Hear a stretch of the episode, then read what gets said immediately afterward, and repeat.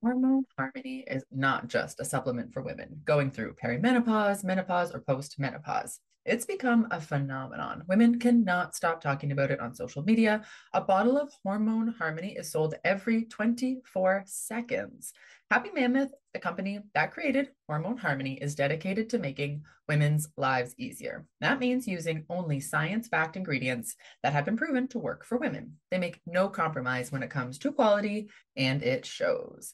Hormone Harmony contains science-backed herbal extracts called adaptogens. Now, here's the beauty about adaptogens. They help the body adapt to any stressors, like chaotic hormonal changes that happen naturally throughout a woman's life. So Hormone Harmony isn't just for menopause. Any women with symptoms of hormonal imbalances can take it, but it's perfect for those with those horrible menopause symptoms that put a woman's life on hold. Hot flashes and night sweats, racing thoughts and low moods, poor sleep and feeling tired all the time, occasional bloating and gas, no desire to be in bed next to someone, if you know what I mean. Yeah, Hormone Harmony can help with all of these things. And the biggest benefit, feeling like myself again. And that's what women mention over and over in the reviews. There are over 17,000 reviews for Hormone Harmony. For a limited time, you can get 15% off your entire first order at happymammoth.com. Just use our code, which is the acronym of the podcast, TSNOTYAW at checkout. That's the podcast acronym at checkout at happymammoth.com.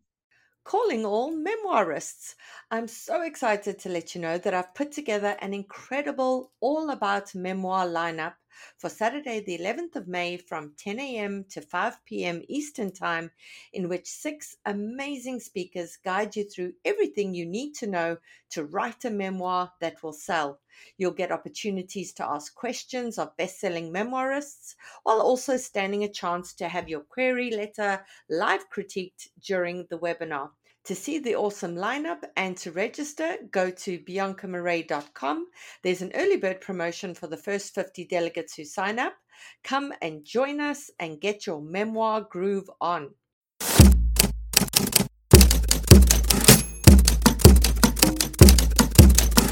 Hi there and welcome to our show, The Shit No One Tells You About Writing.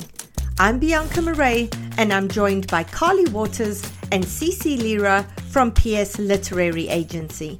Hi everyone, welcome to another episode of The Shit No One Tells You About Writing. We're very excited today to have a returning guest who was on the podcast with us for her last novel, which was her debut. So she has earned her MFA in creative writing from Emerson College and has had her work published in the New York Times, the Wall Street Journal, and more. Her debut novel, Dava Shastri's Last Day, was a Good Morning America book club pick and is currently in development as a television series for HBO Max. She lives with her husband in New York City. It's my pleasure to welcome Kirthana Ramisetti. Kirthana, welcome back to the show. Thank you so much for having me. I'm happy to be back. And I am now, this is Cece speaking, hijacking this episode.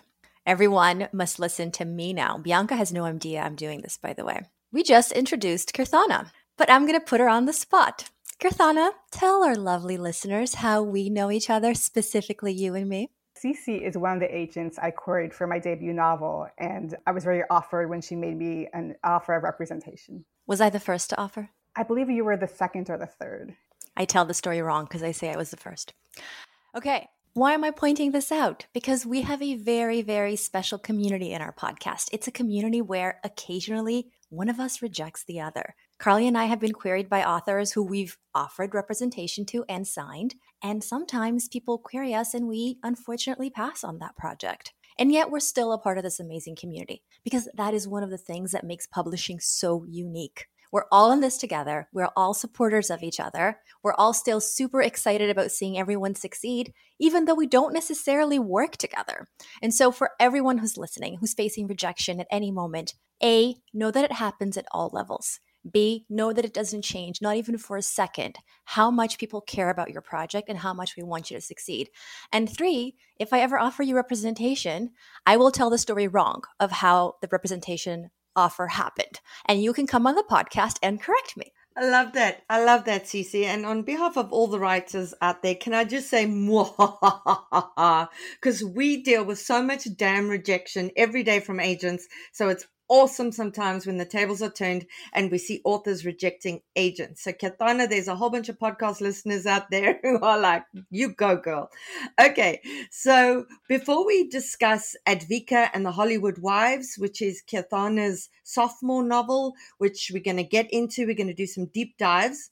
We are going to dive right in today with our first query letter, and Carly's going to kick us off. I also want to say on the thread that Cece just led us on is that somewhere in the episode today, I won't say where, somewhere in the episode today, there will be a book mentioned that I offered rep to and didn't get as well, that the author decided to sign with somebody else. So I won't say where, who, where, you know, as I said in the podcast, but listen up, everybody, and you will hear a book that I offered rep to, and it's in the comps of something that you will hear today. Okay, here we go. Dear Bianca, Carly, and Cece, I only just discovered your podcast, The Shit No One Tells You, and I am so glad I did. Not just for the fun and informative podcast itself, but for all the classes, workshops, and contests. Thank you so much for your thoughtful help with all of us newbies trying to figure out this world of publishing. And as you say, persistence. It is what pushed me to send the query letter below. The Healing Houses, my upmarket debut, complete at 100,000 words, told in two perspectives and two time periods, explores obsession, the dangerous power of charisma, and healing with artistic expression. I trust this will appeal to fans of My Dark Vanessa and the girls. 34-year-old Elaine Montague is an artist. She paints houses, houses with roots reaching into rocky earth, windowless houses tumbling through white water. Her art is her life and coping mechanism. 5 years in a cult, then 10 years in hiding, she believes Michelle, the charismatic leader of the Brotherhood and figure of her past obsession, has been searching for her, and perhaps still is. Now living in Colorado, her fifth state in 10 years, Elaine befriends Mary, a purported therapist, and finally feels safe enough to reveal some of the stories she's clutched tightly to for years. Fast forward a year, and Elaine's ex-boyfriend from the cult, James, is desperate to retrieve his wife and young daughter from the Brotherhood. Elaine's fear of being drawn back into the world and the toxic relationship she thought she'd finally let go of becomes real when she indeed becomes face-to-face with Michelle.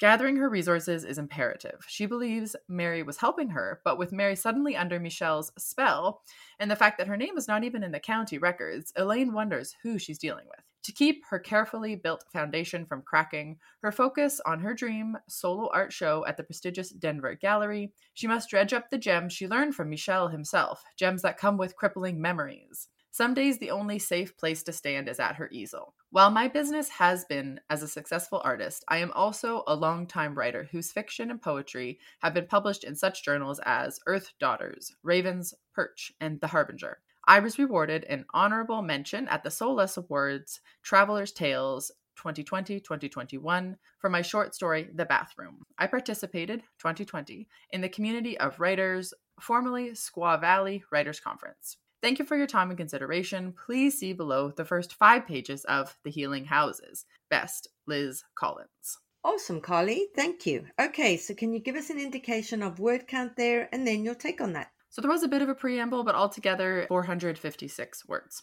Okay, so our title is a different font size. So just a reminder, your title should just be all caps, but the same font size. So 12-point, Times New Roman, all of that good stuff. Okay, and so in terms of the hook here, so we have dangerous power of charisma, healing with artistic expression, and then I'd add kind of like when X happens to Y at the kind of end of that little preamble about the obsession and the power of charisma, artistic expression, just kind of like build out that hook a little bit because it's still a little bit vague. Try to explain like when X happens to Y in that little part there. Next, I actually was a little bit confused about the painting logistics, just from a, you know, just straightforward point of view, right? So we know that she's an artist, but then it says she paints houses. I thought it meant literally like, yes, she's an artist, but she paints the exterior of houses. And then I was like, oh, roots reaching into rocky earth. And I was like, wait a minute, what kind of houses are, and then I was like, are we in a fantasy world? Like, as I said, looking back, I'm like, it is straightforward, but the fact that I was so confused in the moment, maybe find a way to just explain like artistically that she paints houses on canvas and figure out a way to kind of explain that. Cause I thought we were talking about the exteriors of houses. And again, we don't need to stumble over anything for a reason like that. Okay. So now I'm thinking we have fast forward a year, Elaine's boyfriend, et cetera, et cetera. So why did the book start a year ago if it seems like we're just fast forwarding to where the plot begins? I'm a little bit confused about that. also confused about why she's helping her ex-boyfriend. So like we have our plot points, but we're not really connected in terms of the why behind all of these, which just makes us think about why is this protagonist making the choices that they're making, right? So we kind of have to understand the stakes and the reasonings. I would try to find a way to weave these elements in so we understand with a bit more meaning what is happening, as opposed to just kind of like naming off plot points, because to me, they weren't very connected. And also like, why can't she just run away? Like, is she actually afraid for her life? Like, how do we actually spell out what's at stake here? The fact that she can't show her art collection, I mean, that is very serious for an artist. But is this life and death that we're kind of up against here with this cult? How dangerous is Michelle? Because in this last paragraph, we have, you know, carefully built foundation from cracking. Like, these are vague things. And I understand that you're probably trying to tie back into the, like, she paints houses and it's like foundation and houses. Like, I kind of get what we're trying to do on a literary sense here, but we get this whole like foundation cracking thing kind of a lot in, you know, either in these terms or similar terms in query letters. So ending with the safest place is her easel is a very safe choice, right? This is a very muted, neutralized ending where we kind of have to leave on a cliffhanger here. So those are kind of the main things that I would work on in this query letter. But overall, it's very interesting in terms of the plot points, but we're just, I know it's not finding them super connected. Thank you, Carly. Okay, can you give us an indication of what was in those opening pages? So we start with chapter 1 in Elaine's point of view. She has recently moved to a cabin in the middle of nowhere. We find out that she was leaving Nebraska and headed to Colorado, living in the middle of the mountains where she doesn't think anyone will be. Like, she just really has the basics, like toothbrush, her painting supplies, and that's it.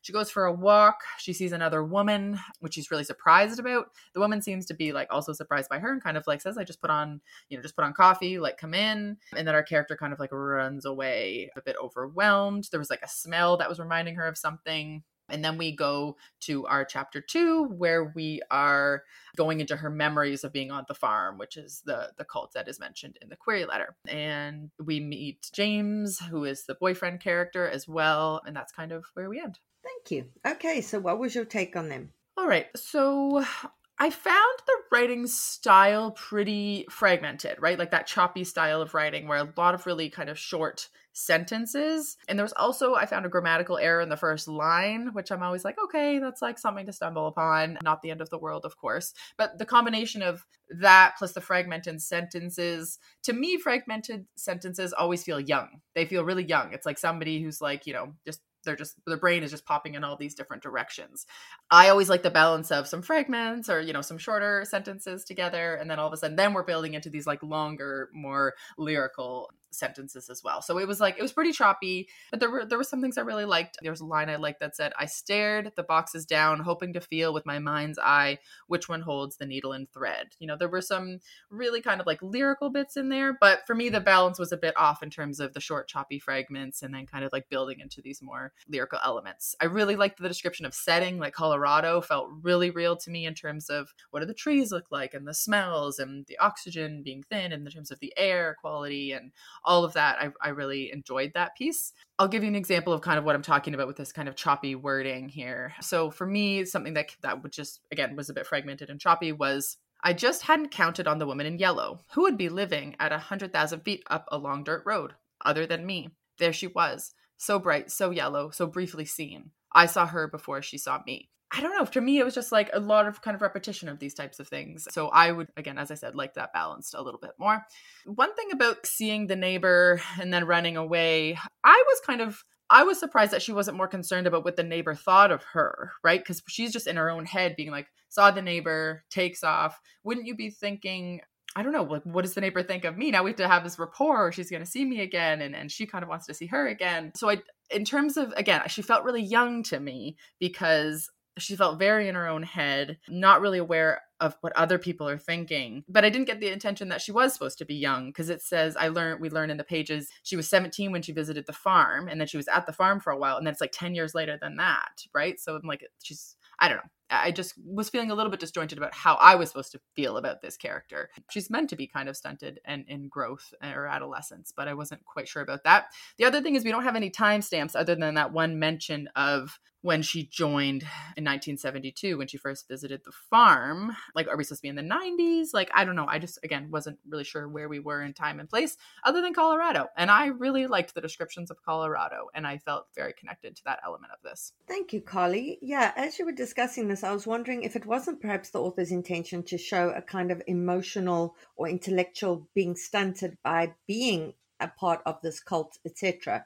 If that's kind of what they're going for, do you have advice for them on how to make that work perhaps a bit better? You know, that's really interesting, because one of the things that I found interesting about this project is that it's pitched as upmarket. There are elements of this that are actually incredibly literary. And so I was thinking, if this is meant to be literary fiction, I would actually lean much more into that and kind of plant those seeds, because we do go between like being in the present, learning about the past pretty quickly. And the way that we jump between past and present and past is very literary. It's kind of that like start of a new paragraph, jumping into the moment, you know, that type of style of past and present. So if it is intentional, which we can always believe that it is, and that is the author's intention, even if it doesn't show up for us, I would potentially be positioning this book as more literary and kind of leaning into that a little bit more, because in terms of like from a commercial or more upmarket point of view, it was just too subtle for me. Wonderful. Okay, thank you. Due to popular demand, I'll be running another beta reader matchup in July, with the deadline to register being the 31st of July and the actual matches happening on the 1st of August. If you're looking for once-off beta readers for your work in progress, or perhaps for other writers who might become writing group partners down the line, then this is the matchup for you. I try to the very best of my ability to match you up with writers in the same time zone and who are working in the same genre as you, and I'm always so blown away by the incredible feedback after each matchup session. I'm also pairing this one with a fundraising initiative for an awesome literary cause, so you'll be improving your own work, the work of other writers, and helping South African author Kheletso Mapai finish her MFA at the University of Cape Town at the same time. Go to my website, BiancaMoray.com, go to the beta reader page to get more info and to register. All right, now we're going back to our guest author, who is Kirthana Ramisetti. As I said before, she's been on the podcast before with Dava Shastri's Last Day, and we're now discussing her second novel, Advika and the Hollywood Wives. So I have some questions for you, Kirthana. Before we get to them, I'm just going to read the blurb for our listeners so that they sort of get an overview, well, the jacket copy, so they get an overview of what the story is about. At age 26, Advika Srinivasan considers herself a failed screenwriter. To pay the bills and keep her mind off of the recent death of her twin sister, she's taken to bartending A-list events, including the 2015 Governor's Ball, the official after-party of the Oscars. There, in a cinematic dream come true, she meets the legendary Julian Zeldin, a film producer as handsome as Paul Newman and 10 times as powerful, fresh off his 5th Best Picture win. Despite their 41-year age difference, Advika falls helplessly under his spell, and their evening flirtation ignites into a whirlwind courtship and elopement. Advika is enthralled by Julian's charm and luxurious lifestyle, but while Julian loves to talk about his famous friends and achievements, he smoothly changes the subject whenever his previous relationships come up. Then, less than a month into their marriage, Julian's first wife, the famous actress Evie Lockhart, dies and makes a shocking stipulation in her will. A single film reel and $1 million will be bequeathed to Julian's latest child bride on one condition: Advika must divorce him first. Shaken out of her love fog and still simmering grief over the loss of her sister, and uneasy about Julian's inexplicable urge to start a family, Advika decides to investigate him through the eyes and experiences of his exes. From reading his first wife's biography, to listening to his second wife's confessional albums, to watching his third wife's Real Housewives-esque reality show, Advika starts to understand how little she knows about her husband. Realizing she rushed into the marriage for all the wrong reasons, Advika concocts a plan to extricate herself from Julian once and for all. Dun, dun, dun. So for our listeners, very hooky there, right? There's like a lot to hook you in. Now, Kirthana, I know from the last time we spoke that you love movies, you love stars, you love celebrities, etc., etc. So can you tell us a bit about your inspiration for this novel? Sure. So to be honest, it came from a binge watch of Real Housewives of Beverly Hills, which I find it funny to say that, but it also just goes to show you never know where your inspiration is going to come from. It could come from anywhere.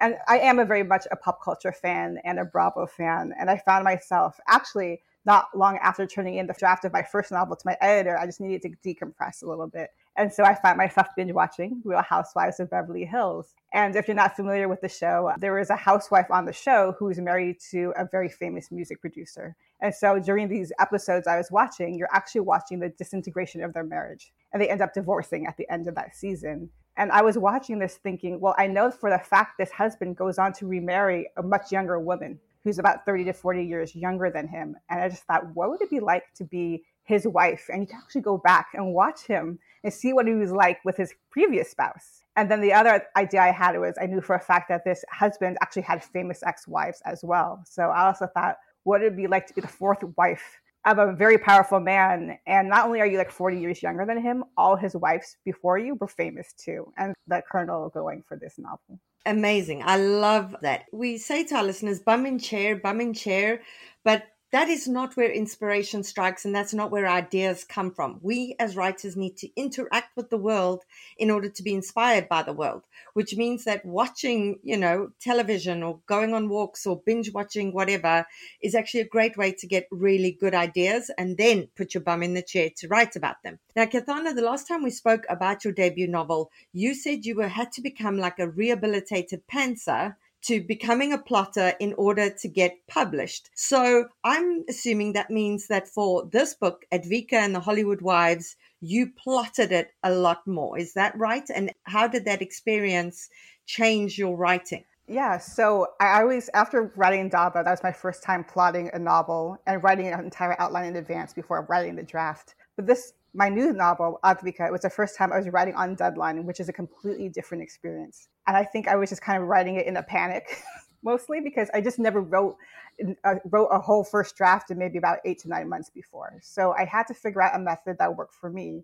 I realized I liked having an outline and having like a roadmap telling me what I will write next. But I honestly didn't feel like I had enough time to write an entire outline beforehand. So what I ended up doing was writing a couple of chapters at a time and then an outline, then writing the draft, and then going back to the outline, writing a few more chapters, and then going back to the draft. It's kind of like laying railroad tracks before you cross them. And it ended up being a method that really worked for me. And I found that I could be adaptable to the moment, because I think writing on deadline is so different than writing a debut where you have all the time in the world. No one has any expectation of reading it. Maybe nobody even exists, versus writing to a deadline, knowing you're trying to make sure you turn your book in on time because you want your book to also come out at a certain time. Everything is so contingent once you're on contract to making sure that book comes out at a time that your publisher can promote it in the best way possible. I love that was your process because, for our listeners out there, one person's process is not necessarily going to work for you. Some of you get chest pain at the thought of pantsing. Some of you get chest pain at the thought of plotting. And this is like a combination of the two. So for our listeners, always find what works for you. And, even if it's your own method, maybe we'll have you on the podcast in the future and we will call it the whatever your name is method, because that's, a great way of finding what works for you. Something I also want to chat to Kirthana about is on the podcast, Kirthana, I don't want to necessarily call them rules. We like to give writers guidelines because we see emerging writers make the same mistakes over and over again. Carly and Cece see it in the submissions they get. I see it as a creative writing instructor and as someone who does manuscript evaluations. And so we say, try and stay away from X and Y because it's difficult to pull off, and rather do this instead. And so I love it when I come across an author who has broken the rules, so-called rules, and who really makes it work. Now, in Dava Shastri, you gave her something that she wanted straight out the gate. We knew what her want was. There were stakes tied to it. And so, we understood how to get on board with her and sort of what the impetus, the emotional impetus of everything was. What we say on the podcast is guard against a "there I was minding my own business" kind of opening, where the character doesn't desperately want something. We don't know what the stakes are. They're just kind of there minding their own business and something happens to them. And that, yet this is what you did in this book, and you did it so incredibly well. The only thing we see in the opening scene, Advika's at the Governor's Ball. She's standing behind the bar. She's having to deal with a bunch of A-list celebrities, most of which are awful, let me just say. The only thing we really see her wanting is to get out of these cheap shoes she's wearing because they're causing her blisters. And yet the scene was so compelling, even though I didn't know what she wanted and even though I didn't know what the stakes were. So if our listeners are going to start with that kind of beginning, what is your advice to them? How did you make this so damn compelling without giving her something she desperately wanted straight away? That is such an excellent question. And to be honest, I didn't really think of myself as a rule breaker until right now. But I do think what I try to do with that opening scene, that opening chapter, is Advika does want something very badly. She's mourning the loss of her twin sister, and she feels very disconnected from the world, both from her family and her friends, and the fact that she's just not where she wants to be professionally. On top of that, she is an aspiring screenwriter. So there's something to be said to be the fact that you are at the most elite Hollywood event of the year, and you're surrounded by people you'd long to be peers with, but you're there serving them drinks. So what I tried to do is, even before Advika meets Julian, I wanted to set up the idea that she's in a very interesting place in her life. She's at a very low place in terms of feeling lonely, feeling that she hasn't achieved the dream that she wants. At the same time, she's at this event, which is kind of like the fairy tale of Hollywood. This is where you see dreams do come true. She's actually seeing people walk around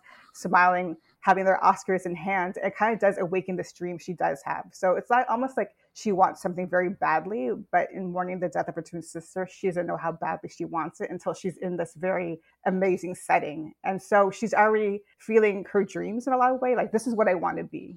There's actually a passage in the first chapter where she's like, I used to daydream about just giving an acceptance speech at the Oscars, but now I have a new aching dream. And it's to be here in this room, not serving drinks, but being peers and being with the Hollywood elite. So she's already in that mindset of where she's dreaming. So when Julian comes and starts talking to her and they have a conversation, then she realizes, oh, wait, maybe this is something I can actually do. Maybe this dream isn't so far away from me anymore. So I kind of want to make sure to set Advika up as a person who didn't know she wanted something so badly until it was right there in front of her, and wanted to take the reader on that journey as well, where she kind of realizes that in real time. Amazing. And for our listeners, so if you're going to do it deliberately.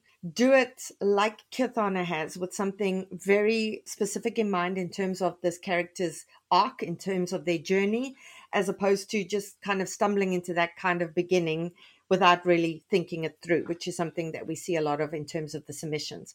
One more rule that Kirthana broke is we say, try and keep your chapters short. It's ridiculous that the biggest compliment I get about my own books at 3 a.m. in the morning is people are like, Bianca, thank you so much for writing short chapters. And I'm like, oh, great. Well, I'm glad that is my big, positive as a writer, is my short chapters.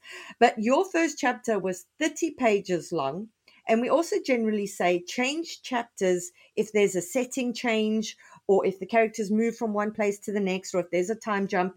Now, you clearly show the scene breaks, but you kept that all together in one really long chapter. And I know that you would have done that like on purpose. So can you take us through your reasoning there? I think one of the things I realized as soon as I came up with the premise of this novel is that I had to start at Julian and Advika's meet cute, the night that they meet at the Governor's Ball. And I feel like what happens is I want to kind of put the reader in the shoes of Advika. She just thinks this is just another gig. She's working at another event. Her feet are hurting. She's dealing with rude customers. And suddenly this very powerful producer, fresh off his 5th Best Picture Oscar win, is talking to her and having a really deep conversation with her. And she can't believe this is happening. And then as the night goes on, he invites her to go out to the rooftop and have another deeper conversation. And then he invites her to go out to a diner and get something to eat. And it's just like, she can't believe this night is happening. It's almost like a fever dream. And she doesn't know what's going to happen next. So I kind of just wanted to not break up that whole long night they have together in chapters, but kind of make it like this thing that Advika is under this guy's spell and she can't believe this is all happening to her. And so it was really important to me to the first chapter conclude with when they kind of have that moment where they kiss and the fairy tale becomes real. But in terms of chapter lengths in general, I feel like it's always very instinctual to me. I don't really think about how long or short a chapter will be. But one of the things I realized in writing this book, I was like, at a certain point, I realized, I was like, oh, wait, I'm kind of writing a thriller. And I didn't even realize it, because as Advika goes on this search to find out who her new husband really is through the eyes and experiences of his ex-wives, she's just uncovering more and more information about him. So sometimes as she gets closer and closer to figuring out who he really is, the chapters get shorter and more clippy. And I think that just mirrors the fact that Advika is getting closer and closer to the truth. In general, I like to conclude each chapter on a cliffhanger of sorts. And also I make sure there's a new revelation in every chapter. So it just made sense for, as Advika gets closer and closer to the truth, the chapters would kind of mirror her journey in that way. I love what you've said about that fever dream quality you were wanting to go for, and you definitely got that. And you talk about the meet cute, but here's the thing is there were so many red flags in between the meet cute. And here's the thing, I don't read a book's jacket copy before I read it for the podcast. I like to go in completely cold. I don't like being told what to expect or having anything that's going to ruin my reading experience. And we have this meet cute, and I'm like, oh my God, is this meant to be like really romantic? Because this guy is kind of giving me creepy vibes. Why is he giving me creepy vibes? But yeah, he is kind of flirtatious and he is great with her. But what is it about him that's making me feel wildly uncomfortable? And so for those of you who are trying to achieve that same kind of thing, get Advika and the Hollywood Wives. There's such an amazing balance of meet cute and like, uh-oh, there's something not right happening here. And so read it to see. Kirthana will ask you some more questions later. For now, can we ask you to read your query letter submission? We just registered my youngest kid for kindergarten. I cannot believe it. One of the tricky things about my kids being in French immersion school and not having French as a language myself is I'm honestly worried about how I'm going to assist with homework as they get bigger. They're young now, but I see it coming. We are honestly so lucky, though, to live in a city that's bilingual, and we have bilingual friends and Francophone friends. So I know it's going to be easy for our kids to pick it up. Me, on the other hand, I am worried about me. I grew up somewhere where French class was not taken seriously, and now I have to make up the difference. And that's where Rosetta Stone comes in, as the most trusted language learning program available on desktop or as an app. It really immerses you in the language you want to learn. Rosetta Stone teaches through immersion, which is a proven way to learn a language. Instead of memorizing and drilling vocabulary words, you learn by matching audio from native speakers to visuals, reading stories, participating in dialogues, and other practical language skills to fast-track your ability to communicate fluently. There are no English translations in the product. You're honestly getting trained to listen, speak, read, write, and think in your new language, which is what everybody wants.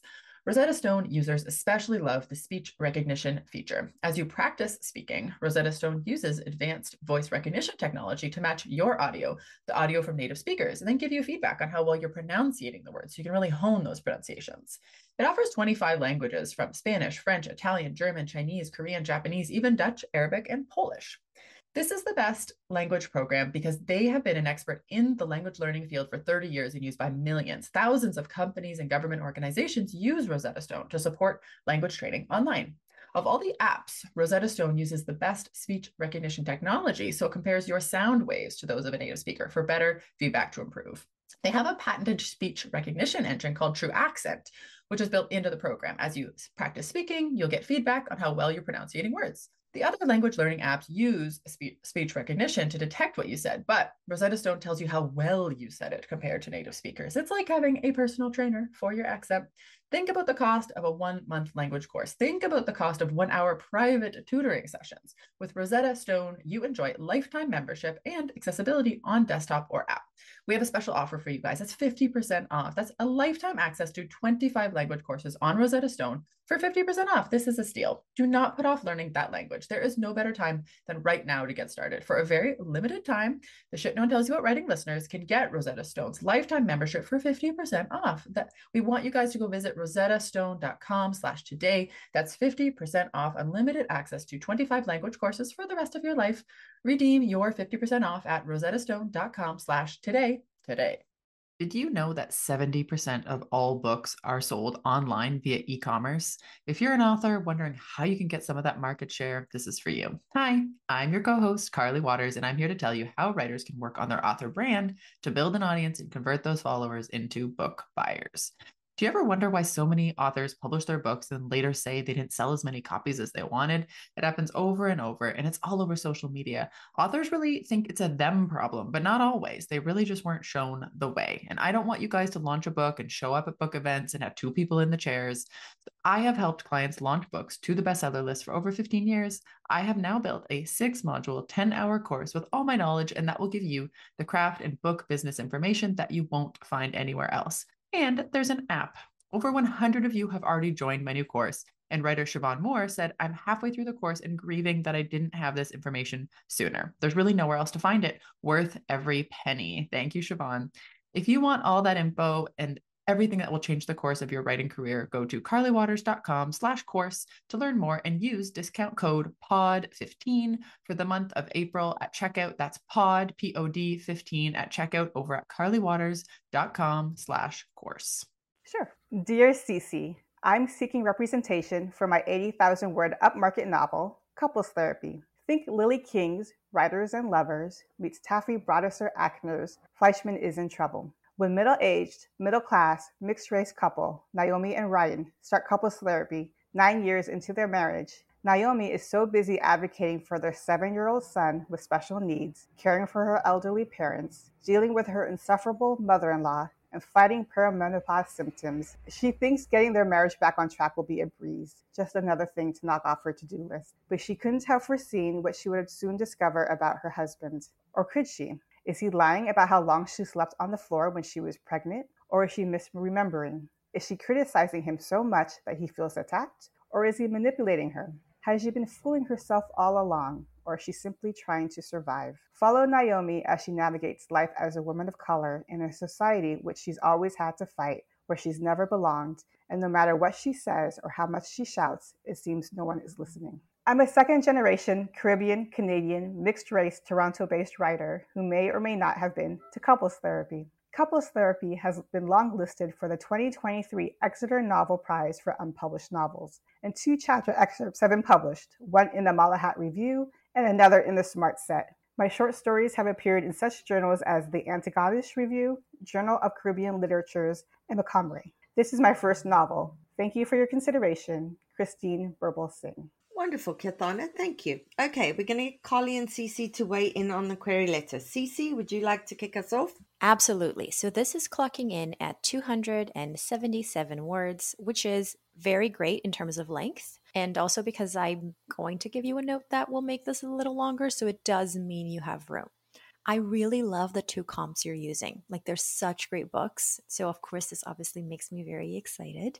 When it comes to the paragraph that essentially delivers the stakes, it's the one that starts with, but she couldn't have foreseen what she would soon discover about her husband. That paragraph is basically questions. Or could she? Is he lying? Is she misremembering? Is she criticizing? Is he manipulating her? One question is fine, but we don't need all these questions, especially when they are on the generic side.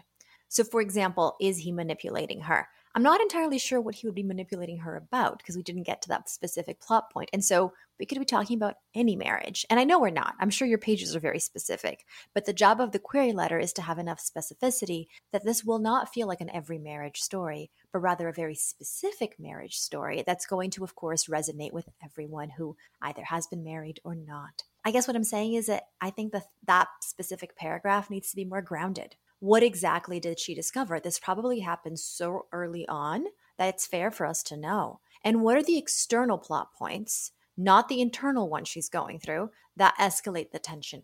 Your interiority is probably super great. This is what I thought when I read this paragraph. But right now it's time to focus on external plot points. And I really, really enjoyed the author paragraph too. Thank you, Cece. Okay, Carly?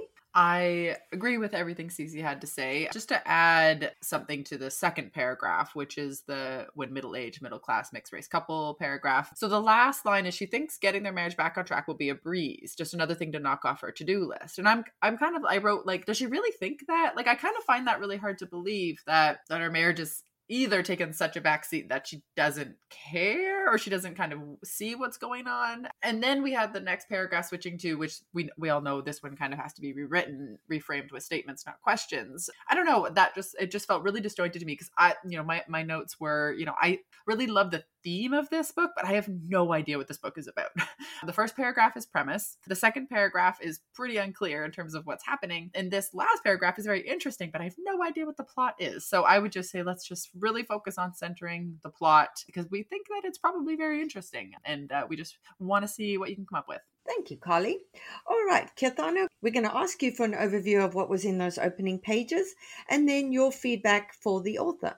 Sure. And I just want to say really quickly, as a person who has written a query letter, and when I was reading this query letter, I felt the writer holding back and not wanting to share specifics because she felt there would be spoilers. And one of the things I can say, the best thing you can do is be specific because that's more likely to catch the attention of an agent and make them want to read your opening pages. So I can't emphasize enough. If you feel like you're holding anything back that you think is too important, it's not. Put it in the query letter. There's a reason why you want the agent to keep reading. But that said, I will now move on to discussing the pages. So the very first line of this novel is Naomi, the main character, stating, "I tell our therapist I tend to shout."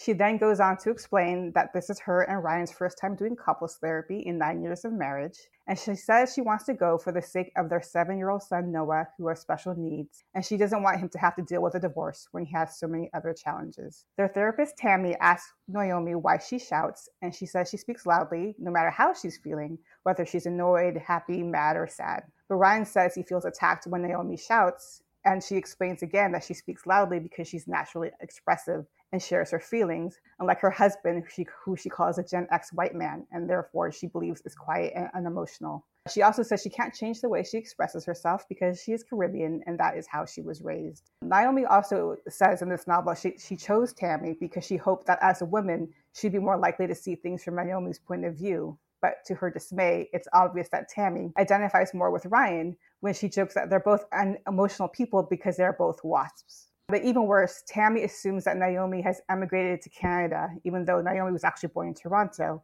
And her therapist tells her she needs to adapt to where she lives, aka when in Rome, do as the Romans do. So Naomi can't believe her therapist is saying this to her. And that is where the pages end. Wonderful. So, wow, it sounds like we set up for quite a bit of conflict here. And we always say the more conflict, the better.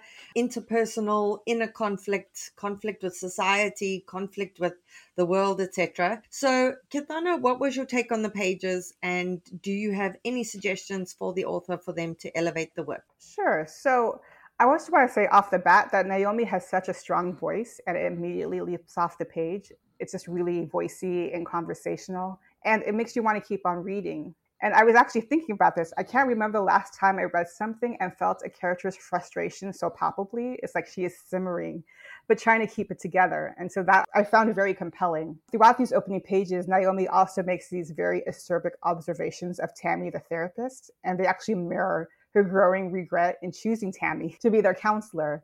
She describes her straw-like blonde hair and her dirty pores. I just found that very effective to show not only Naomi's despair and realizing she chose the wrong therapist, but also just how observational she is. She just has a very keen eye. But overall, my biggest question coming away from these pages was, what was the breaking point that brought Naomi to therapy with her husband? As is explained in the query letter and even in these opening pages, they've been together for 9 years. And part of the reason they're seeking couples therapy is that she doesn't want to get divorced for the sake of their son. But still, there has to be some sort of incident that was so significant that drove them to try to see a therapist. Tammy, the therapist, even says she asked them for an incident versus hypotheticals. And as readers, I think we need specifics too. Of course, with a novel called Couples Therapy, Naomi's marriage is a big part of this novel. And I don't think it's enough to pique our interest in their marriage just to say they have different styles of expressing themselves because they come from different backgrounds. And one of the best things about Naomi is that she has such a sharp eye for detail, and the way she observes Tammy is so interesting and funny. But we get nothing of that in terms of her talking about or thinking about Ryan. He honestly comes off as a blank in these pages. He doesn't speak very much, and we just don't see him the way we see Naomi. In fact, I came away from these opening pages thinking I actually know more about Tammy, the therapist, than who Ryan is. And to be invested in the story, we just need to see Ryan. And since Naomi has such a observant eye and sharp commentary. I just wanted to see, what was Ryan doing in therapy? Was he fidgeting? Were they making eye contact? Did he dress up for this therapy session? Did he dress down? I think that would go a long way with seeing Ryan through Naomi's eyes and also giving us insight into their marriage. The only other thing I would suggest is at the beginning of these pages, Naomi essentially tells us exactly what is happening. She says, me and my husband are in couples therapy and we're going for the sake of my son. And she does that in a very interesting way, but it's a little info dumpy. And I think when you want readers to become immersed in your world from the opening chapter, you want to set a scene and kind of put them in the pages rather than being told what is about to happen. So I would just reframe those first few paragraphs and put that in the scene with the therapist. But overall, I think there's something really strong here. I think Naomi has a great voice, but we just need more specifics and more details and just know what is at stake in terms of the novel, in terms of their marriage. I love that, Kirthana. Thank you. Yeah. And also at this point in the marriage, I feel like people are keeping score, right? There's that saying, do not keep score if you want to keep love. But I feel like a couple at this point, they're keeping score and there's very specifics about this one did this and then this one did this and this one did that. And we do say stay away from a lot of backstory in the opening pages, but it's also fine for her to think about the last thing he did that really pissed her off and that maybe got them into therapy or whatever. So, and that can just be done in a line or two or even in a paragraph. Cece, was there anything you wanted to add there? I was going to suggest that the writer here read The Spare Room by Andrea Bartz, because even though it doesn't begin with a person in therapy, she is alone with her thoughts on a train, and she's thinking about a fight she had with her partner, her fiance. And she doesn't tell us exactly what happened. She does think about it with specifics, sharp visuals that are very, very curiosity-inducing. And she gives us lots of emotion. So really, she frames it as a curiosity seed. So I would love to be in the scene, you know, with her thinking about the fight that got them there, with these really great sharp specifics in a way that really just ups the curiosity. Because to Kirthana's point, you know, you're not an explainer. As a storyteller, you're not an explainer. You're a seducer. And honestly, doesn't that sound way more cool? Like, who wants to be an explainer? Nobody. Everybody wants to be a seducer. So seduce us, you know? And I think that part of why the seduction isn't coming across is because I suspect this writer has what I have, which is overthinking disease. I counted, and I'm not doing this to be a bully, I promise. First paragraph. You use the word therapist 3 times, honest 3 times, shout 3 times. I'm not counting variations like therapy or shouting. Again, not pointing this out to be a jerk. Pointing this out because you probably just write and write and write and you're trying to get all the information out there. That's fine. As long as you take a pass and then you cut it back. You know, you could have said that first paragraph in probably one line and it would have been way more curiosity inducing, because I know she didn't shout at her therapist. And even if I don't know, I'll figure it out later in dialogue. So you can really just rein it back in, and not as a way to withhold for aggravation's sake, but as a way to seduce the reader. Awesome, Cece. Thank you. All right. So we are now going to go to Cece's query letter. Will you read that for us, please? Absolutely. And before I do, because this episode is airing on July 20th, just a reminder that tonight is the night of my Writing Relationships webinar. So if you are listening to this on the day of release, you can still sign up. Go to the links in my bio to see more. Okay, so let's do this. Dear Cece, as a devoted shithead, I am struck again and again by your sharp insights into books as well as people. I appreciate your interest in family stories, and I try hard to capture the complex tangle of identity and loyalty within families, of origin and of choice. In my novel, The Honey Markets, an 85,000-word work of adult fantasy. This standalone novel has serious potential and will appeal to fans of The Unspoken by A.K. Larkwood and The Unbroken by C.L. Clarke. Bretley was supposed to protect her little brothers, but she did nothing as they fell into the stolen magic trade, known as the honey markets. Now she sees them only in secret, unwilling to risk her place in the wealthy court that taught her to use the mountain's magic. Her guilt and concern are swallowed by shock when thieves start draining her court's hidden magic wells. In a land where wealth is measured in liquid magic, Bretley must stop the thefts or sink into brutal poverty. Desperate to track down the thieves and save her court, she asks her youngest brother to bring her into the honey markets. Her brother, a shrewd trader of a rival court, arrives on the condition that Bretley use stolen magic to enchant items for him to sell.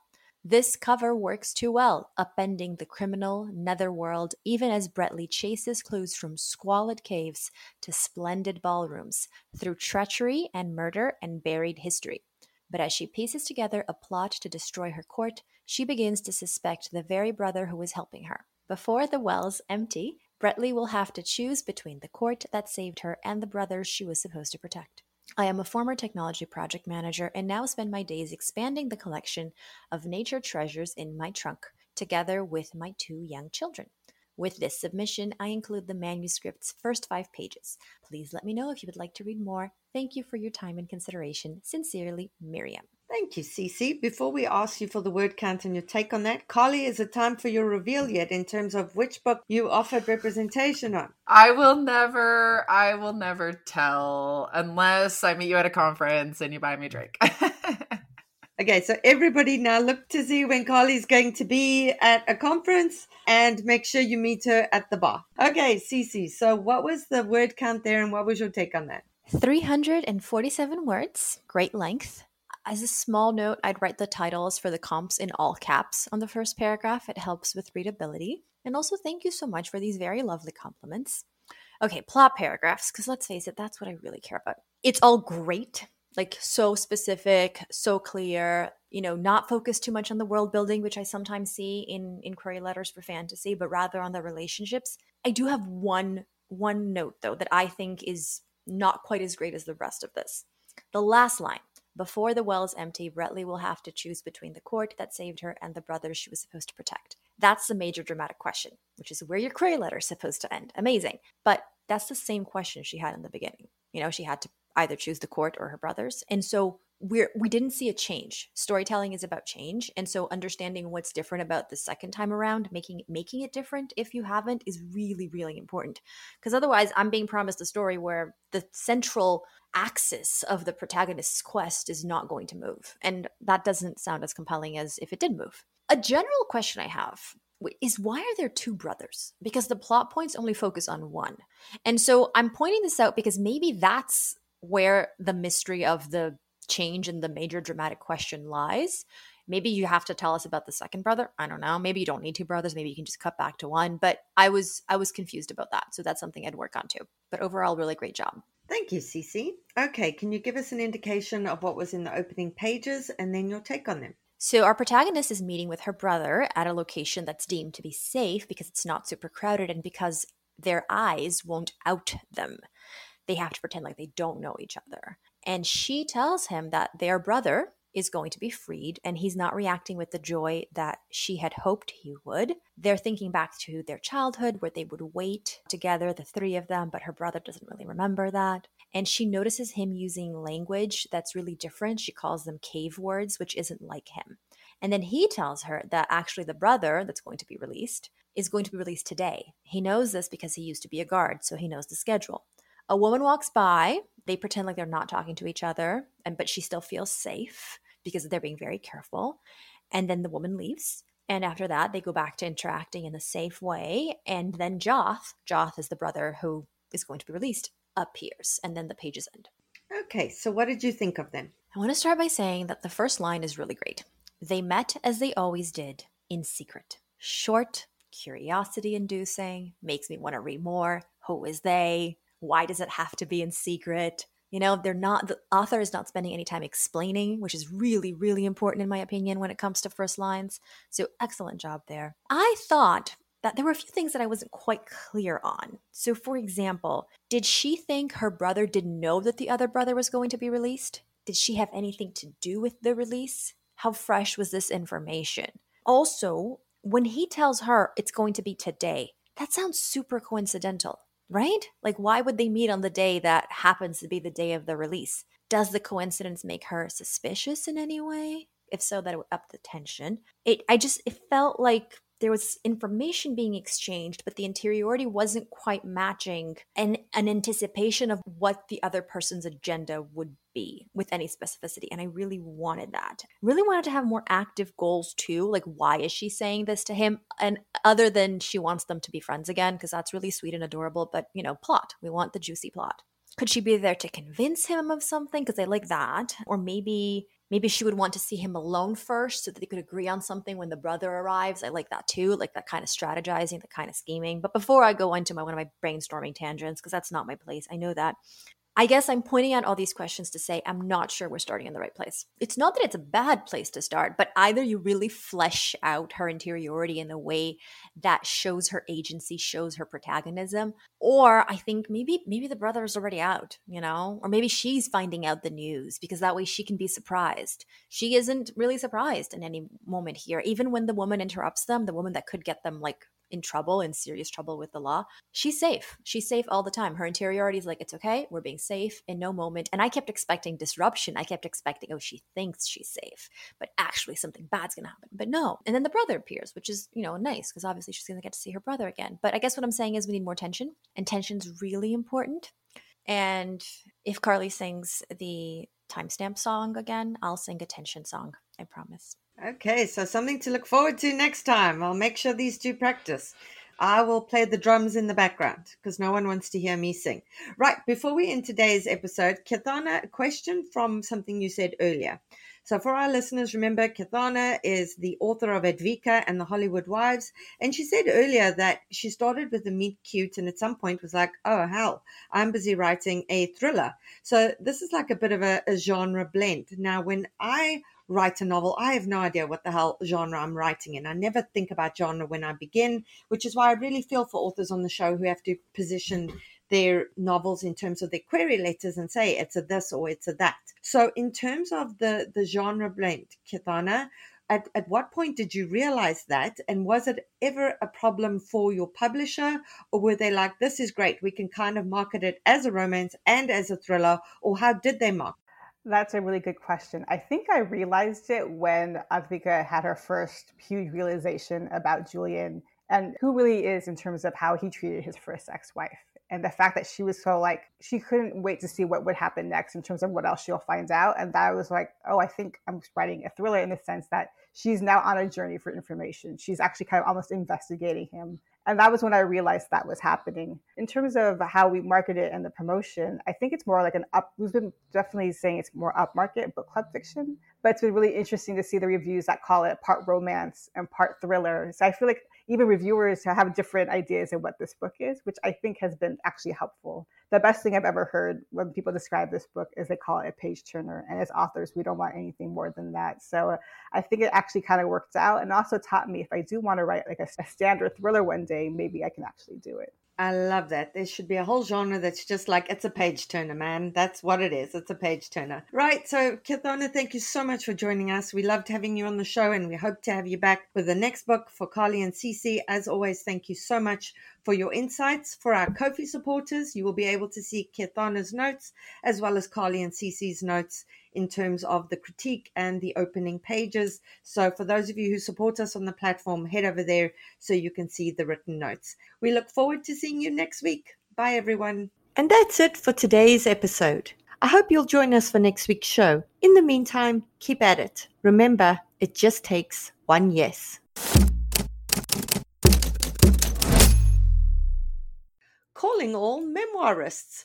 I'm so excited to let you know that I've put together an incredible all about memoir lineup for Saturday the 11th of May from 10 a.m. to 5 p.m. Eastern Time, in which 6 amazing speakers guide you through everything you need to know to write a memoir that will sell.